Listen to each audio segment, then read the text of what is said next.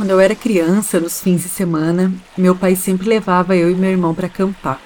Geralmente era na beira de um rio e o lugar que eu mais gostava se chamava Caché, lá em Santa Cecília, cidade em que eu cresci, na região do Contestado. É assim que eu gosto de me referir à minha cidade e às minhas origens. Nesses acampamentos e pescarias sempre rolavam histórias, causos. Um dos mais comuns era o causo do gritador.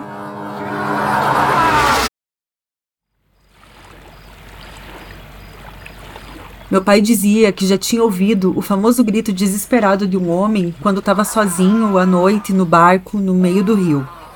Meu pai não é reconhecido exatamente por ser um cara muito valente, mas ele tem particular medo do gritador e de montanha-russa.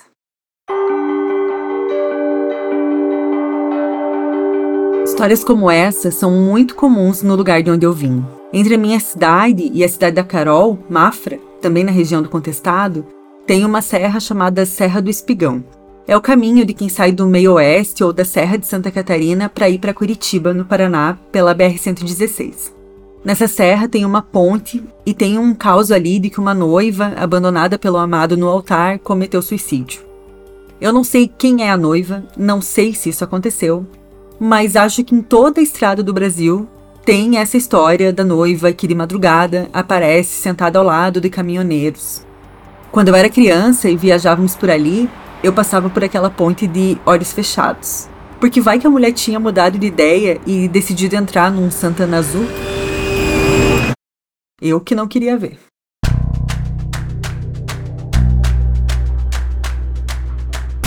Bom, você deve estar se perguntando o que tudo isso tem a ver com literatura. E a minha resposta é: tudo. Eu sou a Stephanie Ceola e você está ouvindo o sexto episódio da série especial do Pós-Fácil Podcast sobre literatura catarinense. E eu sou a Carol Passos.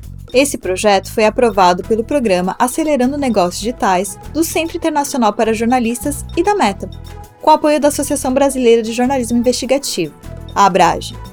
Temos ainda como parceiros as empresas catarinenses Traço Design e a Livros e Livros, e as pessoas que nos ouvem e nos apoiam. O assunto agora é história oral.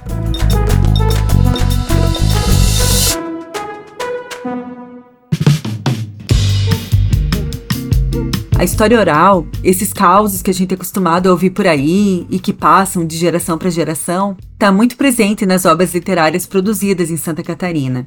O grande Franklin Cascais, que viveu em Floripa entre 1908 e 1983, fez isso ao narrar as histórias das bruxas da ilha. Meu pai fez isso me contando a história do gritador. A pessoa que eu conheci que melhor fez isso se chama Nalu Graneman, lá da minha cidade, que anotava em papéis e depois passava para cadernos histórias que ele ouvia relacionadas à vida das pessoas do campo e de sobreviventes do contestado. Denis Radins também fez isso em um livro chamado Foi no Campo da Dúvida, publicado pela editora Nave. A obra conta uma história bem estranha que se passa nesse lugar, antigo nome da região do atual município de Fraiburgo, no meio-oeste de Santa Catarina. Nesse livro, o Denis recontou essa fábula e manteve traços da oralidade no texto, com uso de regionalismos da língua portuguesa de cultura cabocla. Escuta só um trechinho. Foi no campo da dúvida, em outro tempo. O lugar agora se chama Taquaruçu, nas terras brunas de Fraiburgo. Não sou de flautear, mas essa história periga a verdade. Era antes da época da florada da maçã. Havia ventarel de menos 5 graus na invernada e tudo se esbranquiçava nos pinheiros na geada. No livro, o autor explica a história daquela região. A região onde se localiza Fraiburgo, no meio-oeste de Santa Catarina, foi habitada há 4 mil anos por povos que viviam da caça, da pesca e da coleta do pinhão, sendo depois habitada pelos índios Caigangue e Choclen de Laclanô, chamados bugres pelos imigrantes europeus. Os caboclos que hoje vivem na região do Contestado, onde ocorreu de 1912 a 1916 a Guerra do Contestado, descendem dessas populações. Duas grandes fazendas ocuparam originariamente a área do município de Freiburgo. A Fazenda Liberata foi formada em 1870 e a Fazenda Butiá Verde foi constituída por uso capião em 1920. Como os limites entre elas não estivessem definidos, surgiram conflitos e essa região, antes da fundação da cidade pela família Frey da Alsácia, era conhecida como o Campo da Dúvida. Eu adorei ler esse livro porque eu gosto muito de história oral. E também porque essa história se passa no lugar que eu costumo chamar de Grande Santa Cecília. A Patrícia Galelli, que você já ouviu no primeiro episódio, em que a gente falou muito sobre a Guerra do Contestado, inclusive, fez a coordenação editorial do livro do Denis e também foi até o Campo da Dúvida. E é um reconto do Denis de uma narrativa popular muito conhecida em Santa Catarina, que é o caso do casaco, do, uma história sobrenatural que se conta muito no oeste, de uma menina fantasma, o cara dança com ela, e vai, ele leva ela até a, a casa dela, né? E aí esquece o casaco, volta no outro dia para buscar o casaco, e aí o pai da menina diz que ela tinha morrido já há 17 anos. Cabreiro, né? A história oral é uma das grandes características da nossa literatura. Ela está presente em obras renomadas como O Bruxo do Contestado, do imortal Godofredo de Oliveira Neto, e também no trabalho do Franklin Cascais, que foi um pesquisador da cultura soriana, folclorista, ceramista, antropólogo, gravurista e escritor. Dizem que o Franklin preencheu centenas de cadernos com histórias, rezas, hábitos e costumes tradicionais dos manezinhos. Uma das obras de Cascais é o Fantástico na Ilha de Santa Catarina, o livro tem 24 contos escritos por relatos orais que ele registrou entre os anos de 1946 e 1976. Foi por causa dele que Floripa ganhou o apelido de Ilha da Magia. Você vai ouvir agora um trechinho do documentário Histórias do Mestre Cascais, da Setcom Produtora. Nesse pedacinho, o historiador Fernando Bopré, da Humana Editora, fala sobre o Franklin. Conhecer Cascais é conhecer um pouco de si próprio, né? À medida em que Cascais nos narra, nos fala é, do espaço, do lugar, do tempo em que a gente vive, né? E nos fala também do passado, né? Nos fala de um modo como as pessoas fizeram as coisas que hoje a gente faz. Já o historiador Gelsi José Coelho, o Peninha, outro grande nome da história da cultura catarinense que faleceu em 2023, dizia isso sobre o Cascais. Não tem estética a obra de Cascais, o Cascais tem a informação cultural. O artista plástico João Otávio Neves Filho, que ficou conhecido como Janga e faleceu em 2018, também participou daquele documentário sobre o mestre e falou o seguinte: O Cascais, eu acho que ele nem se colocava como artista, ele se colocava como antropólogo, um pesquisador, que utilizava os recursos que a arte possibilita, o desenho, a cerâmica, para fazer o registro. Só que o talento dele era tal que ele extrapolou completamente para esses estudiosos da nossa cultura, o fato de ter nascido no bairro Itaguaçu, na região continental de Floripa, de ter saído pouco da cidade e de ter vivido muito imerso no cotidiano local, resultaram na representatividade catarinense, especialmente a Manezinha, na obra do Cascais. Hermes José Graipel Júnior, que faleceu em 2015, foi diretor de pesquisa do Museu Universitário e organizador do livro Franklin Cascais Outros Olhares. Ele dizia o seguinte: então Cascais ele vai tentar salvaguardar alguns elementos culturais que ele vê como primordial, por exemplo, a pesca artesanal, os engenhos de fabricar farinha, as tradições das brincadeiras infantis, a própria questão da religiosidade, a procissão da tainha, a procissão da mudança, a procissão do Senhor dos Passos. Ele vai retratar isso de forma que isso fique, como ele diz, para as outras gerações terem testemunho. A obra de Cascais extrapolou a literatura e ficou marcada por ser um compilado muito elaborado de histórias orais. Mas é óbvio que a literatura de não ficção produzida aqui em Santa Catarina vai além desses causos. Tem muita gente, e gente muito boa, especializada, se dedicando a contar histórias de outras pessoas por meio de biografias. A gente já citou aqui mesmo o Fernando Bupré, lá de Chapecó, Além dele, temos outras pessoas que registram a história de pessoas do nosso estado em livros. A professora Jeruse Romão fez isso ao estudar a história de Antonieta de Barros, outra personagem importantíssima de Santa Catarina. Antonieta foi professora e uma militante em defesa da educação. Foi a primeira deputada estadual negra eleita no Brasil e também publicou crônicas nos jornais da época. Imagina a dificuldade de contar a história dessa mulher tão complexa. Foi isso que a Jeruse fez no livro Antonieta de Barros, professora, escritora, jornalista, primeira deputada catarinense e negra do Brasil, lançado pela editora Cais em 2021. Bom, Antonieta, eu costumo dizer para as pessoas que eu tinha uma Antonieta lá em casa, né? Eu tive uma irmã chamada Antonieta. Em casa nós somos todos com a letra J, Jerusa, Janete, Sussara, Jorge, Jusemar e uma irmã chamada Antonieta. E é a minha mãe, professora normalista, não é? Deu o nome para a minha irmã em homenagem à professora Antonieta de Barros. Então, costumo brincar que Antonieta, desde sempre, esteve na minha casa. Uhum. É, e, obviamente, que eu cresci ouvindo narrativas sobre ela, sobre a grande professora que ela foi. Eu, o interessante é que, até eu ter consciência de quem Antonieta foi, quando eu militava no movimento negro já a partir da década de 80, eu começo no movimento negro em 1982. Então, a partir desse período eu não tinha consciência da Antonieta deputada. A referência que a comunidade muito trazia sobre ela, sobretudo as professoras negras, eu fui criada nesse universo, porque a minha mãe é professora negra, minha tia é professora e negra, Valdionira, muito, também muito conhecida na cidade, as duas, é, nas comunidades, sobretudo, e a gente via um universo de professoras negras que tinham a, a Antonieta como uma referência muito positiva, Antonieta Leonor, né? Uhum e pouco falavam da deputada. Então, eu só vou entender essa, o protagonismo, que já era importante, dessa mulher, mais ampliado, quando eu inicio a minha militância no movimento negro. É, e aí eu conheço, então, as outras facetas da Antonieta, eu costumo dizer as outras camadas da Antonieta, né, que eu trago Sim. no livro, que é a Antonieta professora, escritora, jornalista, deputada estadual é, e primeira deputada negra do Brasil, que são camadas maiores, mas que ainda vão ter outras, né? Eu vejo a Antonieta nos movimentos de assistência social, em movimentos religiosos, participando de movimentos literários, movimentos de defesa da educação, ou seja, ela possui muitas camadas e essa é a mulher com quem eu pactuei escrever sobre ela e, e em 2021 eu consegui apresentar esse trabalho. E é por isso que a gente acha importante enaltecer o trabalho de biógrafos. É difícil, mas a biografia é também a porta de entrada de muitas pessoas no mundo dos livros.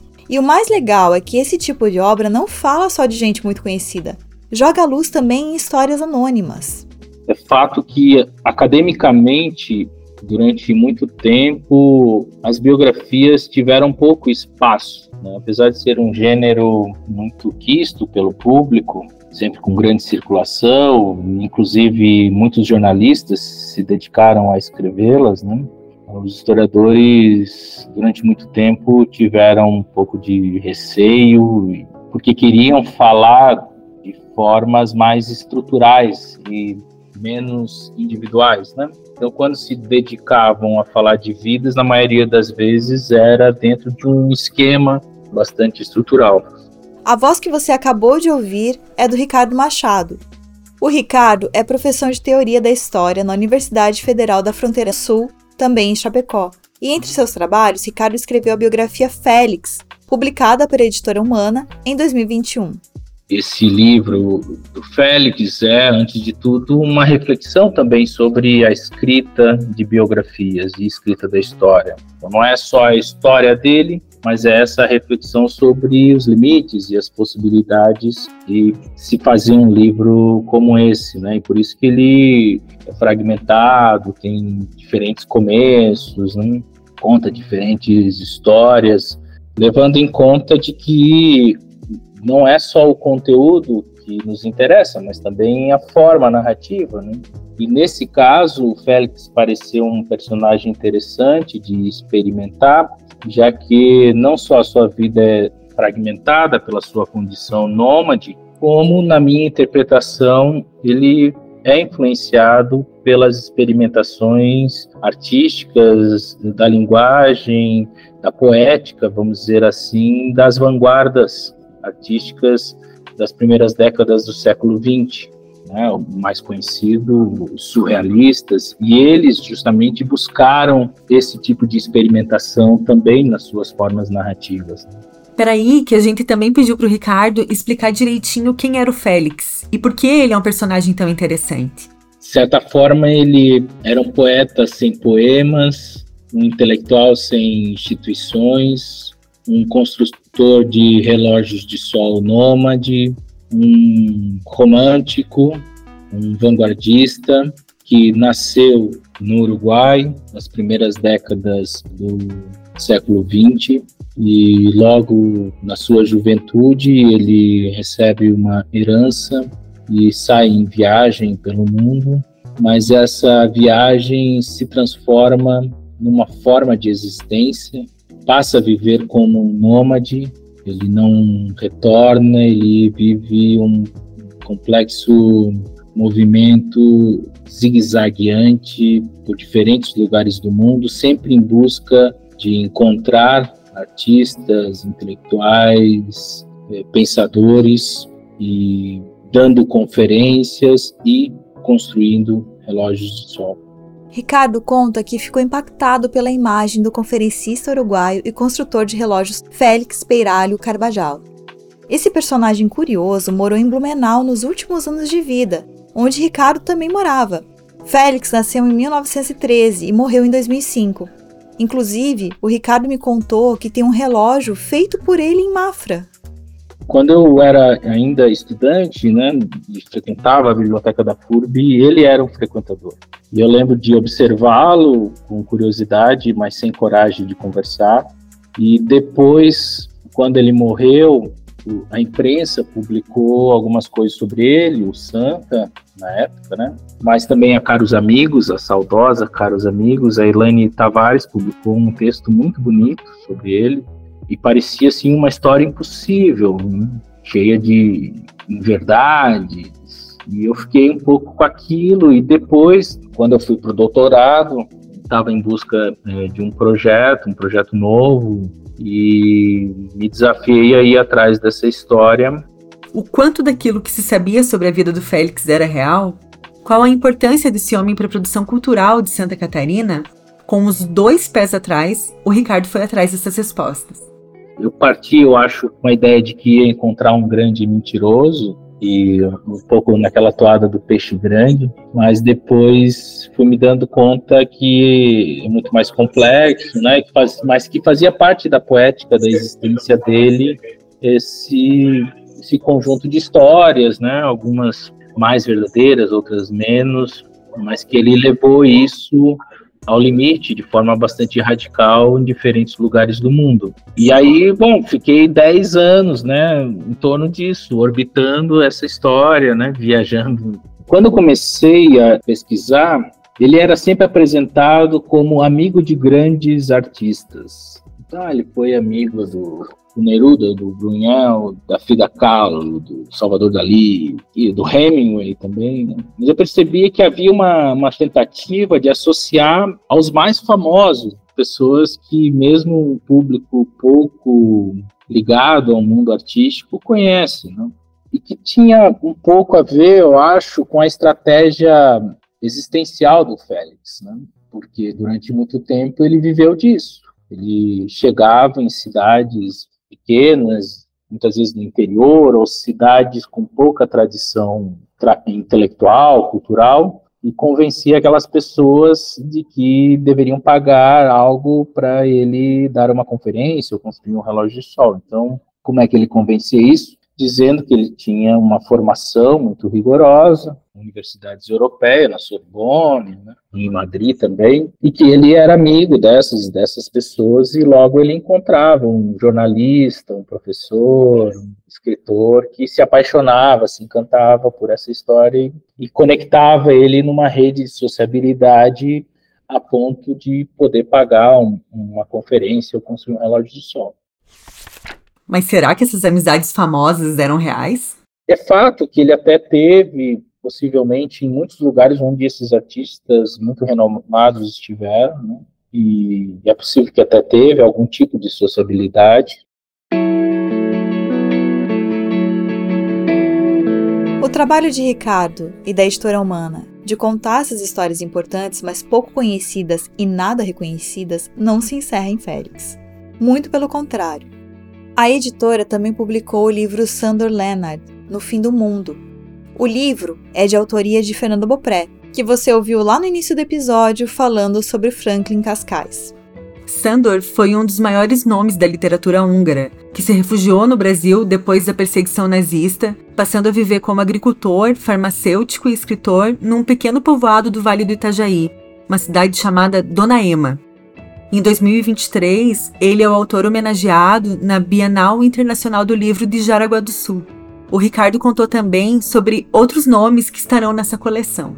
Nós já publicamos quatro pequenas biografias e agora está saindo mais seis. E uma delas de minha autoria, do Félix, a outra da Diana, sobre a Elke Ehring. Aqui Ricardo está falando de Diana Schwartz, pesquisadora, doutora em artes visuais pelo Instituto de Artes da Universidade Federal do Rio Grande do Sul. Diana estuda a vida da artista Elke Ehring, que foi casado com o poeta Lindolf Bell. Aí vai ter uma sobre a Fenó, que é uma liderança indígena caigangue daqui de Chapecó. Outra sobre o Giovanni Rossi, que foi um anarquista que fundou uma colônia anarquista no século XIX na fronteira com o Paraná e que morou em Blumenau. Pouca gente sabe dessa história outra sobre o Mariano Moreno, que foi um exilado argentino que viveu em Florianópolis no 19 que foi professor de desenho do Vitor Meirelles, e sobre o Sebastião, que foi um intelectual negro de Lages. Então tu percebe que são pessoas assim pouco conhecidas, né, totalmente à margem assim do que do cânone de Santa Catarina e que tem um pouco a ver com essa minha busca mesmo de, encontrar assim outras constelações de, de artistas e de intelectuais, de pensadores, né? E que a coleção ela acabou ficando bem catarinense, não era até o propósito original, mas tem sido bem interessante, inclusive nos termos políticos, porque Hoje a gente acaba definindo Santa Catarina de uma maneira muito restrita, né? Sei lá, um pensamento conservador, né? Bolsonarista. E um pouco recuperar essas histórias é a possibilidade da gente falar de outros projetos de futuro, né? Que existiram, que foram soterrados de uma maneira ou de outra, né? Inclusive soterrados pela própria historiografia, né? Pelo próprio esquecimento, na medida que não há memória, não há monumentos em homenagem a esses sujeitos, né? O aspecto político da nossa literatura é o tema do próximo e último episódio dessa série especial do Pós-Fácil. Não perca!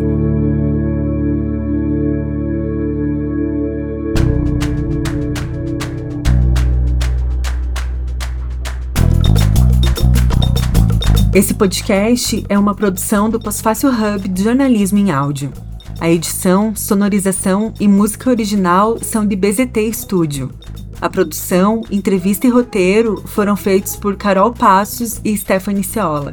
O projeto gráfico é da Traço Design. Saiba mais em posfaciohub.com. Esse podcast foi editado pela BZT e produzido por Pós-Fácil.